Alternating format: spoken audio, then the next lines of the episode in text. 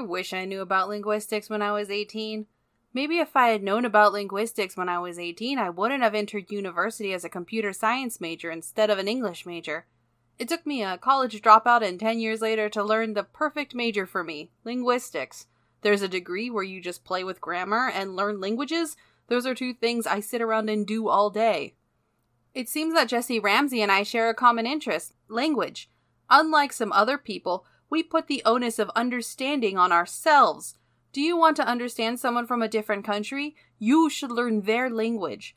Some people think the other person should learn English, therefore putting the onus of understanding on the other person. What a ridiculous way to think. You want to know? You do the work. In the latest book, Jessi is given an opportunity to expand her understanding in what is so far one of my favorite BSC books. Let's get to it. This is Rereading My Childhood, The Babysitter's Club number 16, Jessi's Secret Language. The first thing Jessi tells me in her first entry to the BSC canon is that she's very good at languages. That's a great skill to have. I do believe that learning a new language is more about effort than innate skill. However, Jessi claims that after a single week in Mexico, she was, quote, practically bilingual. I don't want to be a jerk, but I kind of doubt that.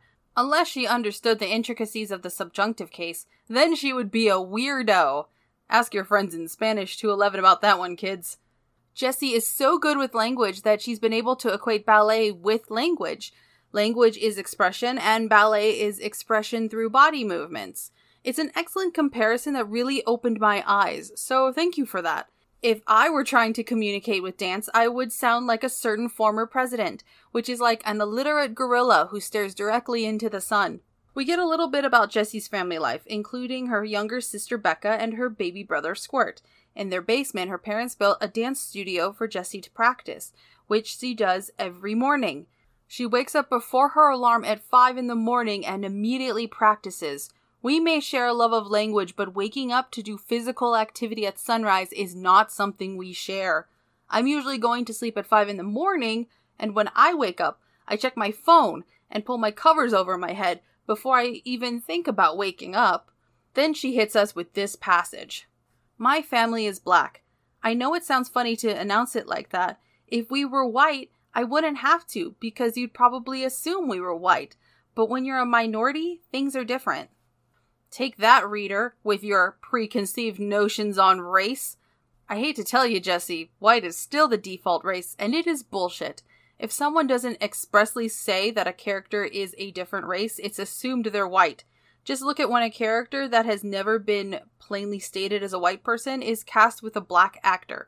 A bunch of man babies get all pissy. Jessi spills the tea right here.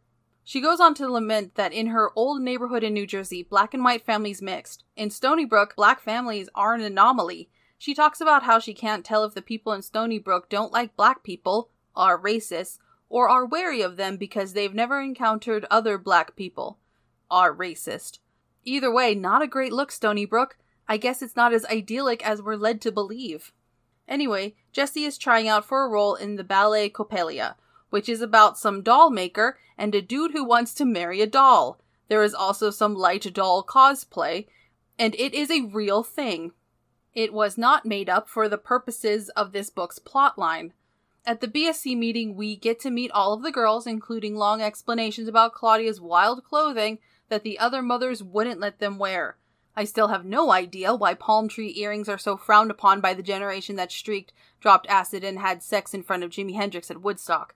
If someone could explain that one to me, I'd appreciate it. A new client calls the BSC, the Braddocks. They're looking for a babysitter willing to regularly sit for a deaf child and his sister, and they want a babysitter to learn Ameslan. Our resident linguist takes the job. A- Ameslan is, I don't think, used anymore, but okay. During Jessi's next dance class, her instructor, Mademoiselle Noel, my first instinct would be to name the ballet instructor Mademoiselle Baguette but I'm a jerk. Announces the parts for Coppelia. Jessi earns the role of Swanhilda, the lead. Two other girls, Katie Beth and Hillary, implant the idea that Jessi didn't actually earn the role and Mademoiselle Noel is just playing favorites. Mrs. Ramsey tries to reassure her daughter that Mademoiselle Jones would not jeopardize the recital just to play favorites.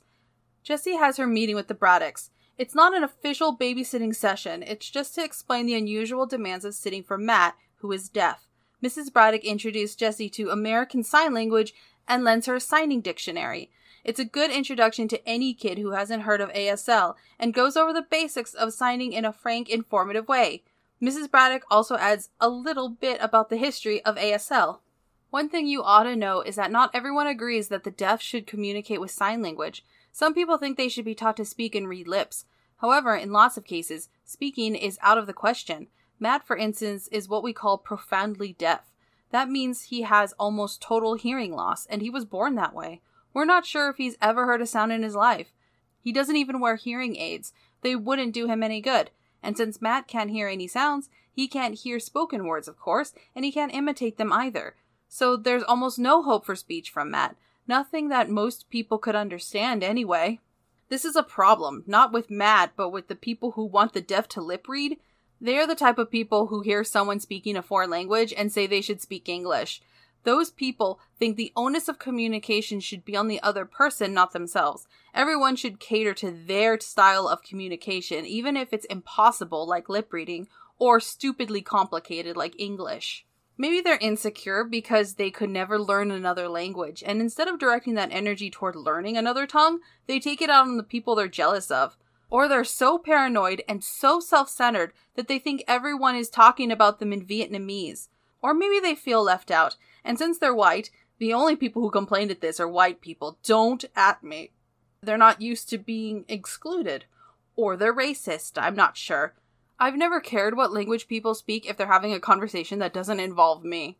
I have learned to fingerspell in case I need to communicate with a deaf person because A, I like learning new alphabets and languages, B, it's easy to learn, it took about 45 minutes, and C, it's a useful skill to have. We should all learn how to fingerspell. When ASL was invented, it was quite popular, but the assholes of the world said that people who are deaf shouldn't be learning this quote unquote secret language. ASL was forced into the underground, as the prevailing method for teaching the deaf was oralism, which is an idea as stupid as the word itself. Oralism is the idea that deaf people should learn how to read lips and speak. A few intrepid teachers taught ASL in secret schools, and they kept the language alive until its resurgence in the 1950s. Their dedication is a clear testament to the brilliance of sign language and its creators, Thomas Hopkins Gallaudet and Laurent Leclerc. Anyway, back to the book. Jessi finally meets Matt and Mrs. Braddock teaches Jessi some basic signs that Jessi will need immediately. The BSC member leaves excited to learn the new language. Our first handwriting chapter is Mary Anne at Jenny Prezioso's house. If you don't remember, Jenny is the finicky one, and this chapter is no exception. Jenny doesn't want to do anything, but Mary Anne gets her to take a walk. They come across Jessi, Matt, and Matt's sister Haley. Jenny makes a big deal out of Matt not hearing her, including screaming at him and calling him weird. Cool kid, Mrs. Prezioso, yelling at deaf people for no reason. Haley blows up at her brother. She says that he stinks and he can't hear her, and then she storms off back into the house. Sometimes we forget about the people around a disability. Haley wants to be normal, but her brother makes that impossible. She shouldn't take it out on Matt, of course, but her anger is understandable. And Jessi empathizes with her isolation, being a part of the only black family in Stoneybrook. Jessi finally has her first real babysitting job with Matt and Haley Braddock. After their snack and the announcement of Jessi's signing name, the finger spelling for J combined with the sign for dancing, which is adorable, Jessi takes the kids over to the Pikes, which seems to be the first thing every new family has to do in Stoneybrook. Turns out the Barretts are also visiting the Pike's house. They all seem to get along, including Matt, and Haley teaches them to sign the word for stupid. Later, Mallory and Dawn babysit for the Pikes, which starts with a song that makes Margot Pike throw up. The spaghetti one. It's not really gross by today's standards. The kids are sent to the rec room, where they are suspiciously quiet. It turns out they're arguing with each other in their secret made up sign language. Jessi has rehearsal, and afterward, Katie Beth's sister, Adele, shows up. She's a Grammy Award winning singer. Just kidding. She's Katie Beth's deaf sister. Jessi gets to show off some of her sign language skills. Katie Beth doesn't know any ASL and can't communicate with her sister. Jessi tells her about her sign language is like dancing theory, and the girls leave on amicable terms. Claudia sits for David, Michael, Karen, and Andrew. Claudia tells them about the secret language all the kids are doing. This is so Claudia can distract Karen from making inedible food for ghosts.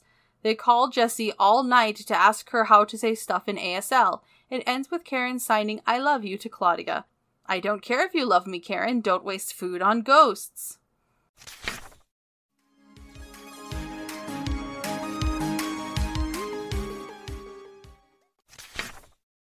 We get to hear about Jessi's routine for a few paragraphs, and suddenly months have passed.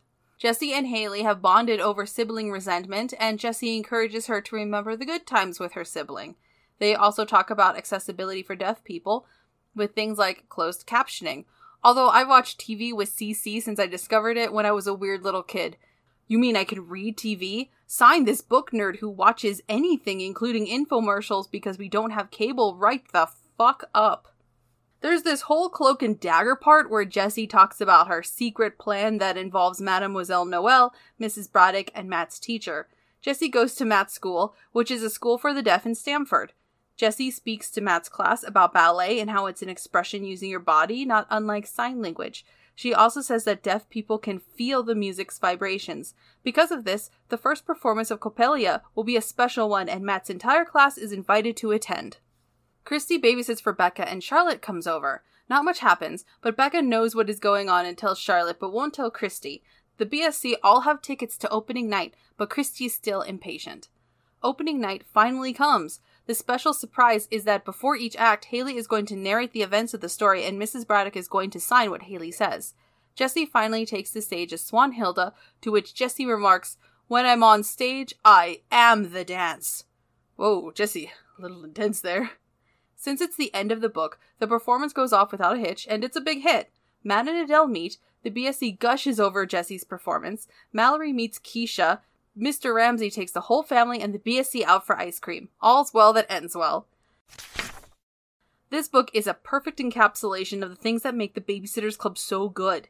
It doesn't shy away from sensitive topics like race or deafness. It introduced the difficult subject matter with care while still making it accessible to a child or someone who is completely unfamiliar with the topic. The dedication thanks Patsy Jensen for her quote, sensitive evaluation of the manuscript. I'm not sure, but I would guess that Ms. Jensen is a sensitivity reader for Ann M. Martin.